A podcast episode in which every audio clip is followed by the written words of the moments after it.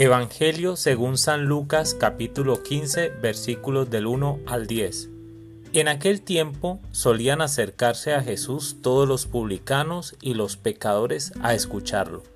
Y los fariseos y los escribas murmuraban diciendo, Ese acoge a los pecadores y come con ellos. Jesús les dijo esta parábola. ¿Quién de vosotros que tiene cien ovejas y pierde una de ellas, no deja las 99 en el desierto y va tras la descarriada hasta que la encuentra? Y cuando la encuentra, se la carga sobre los hombros muy contento, y al llegar a casa reúne a los amigos y a los vecinos y les dice, Alegraos conmigo, he encontrado la oveja que se me había perdido. Os digo que así también habrá más alegría en el cielo por un solo pecador que se convierta que por 99 justos que no necesitan convertirse. O qué mujer que tiene 10 monedas, si se le pierde una, no enciende una lámpara y barre la casa y busca con cuidado hasta que la encuentra. Y cuando la encuentra, reúne a las amigas y a las vecinas y les dice, alegraos conmigo, he encontrado la moneda que se me había perdido.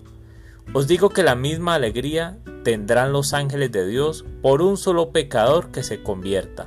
Palabra del Señor.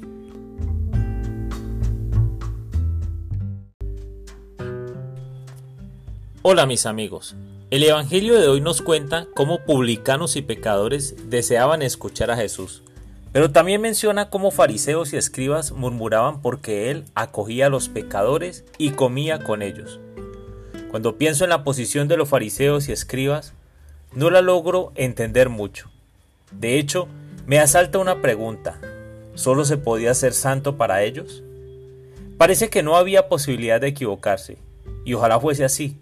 Pero somos una mezcla de emociones y condiciones humanas en medio del albedrío, es decir, la libertad individual que requiere reflexión y elección consciente sobre las decisiones que tomamos en nuestra vida.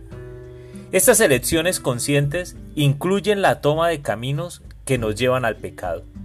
Lamentablemente es así, pero menos mal que Dios tiene trato VIP, trato preferencial con los pecadores, y no tiene problema en ir a buscar al que está tomando decisiones equivocadas y llamarlo amorosamente.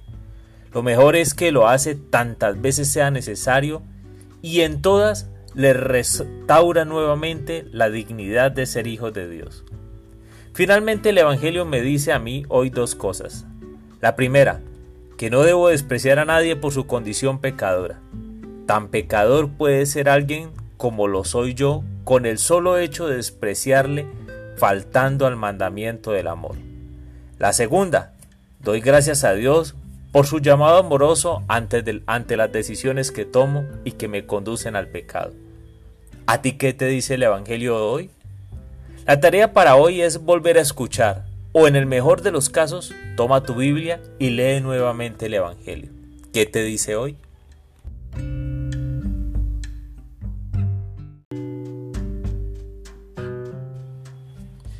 Gracias Señor Jesús por estar conmigo, realmente por perdonarme, por irme a buscar cuando peco, cuando caigo, cuando tomo decisiones equivocadas.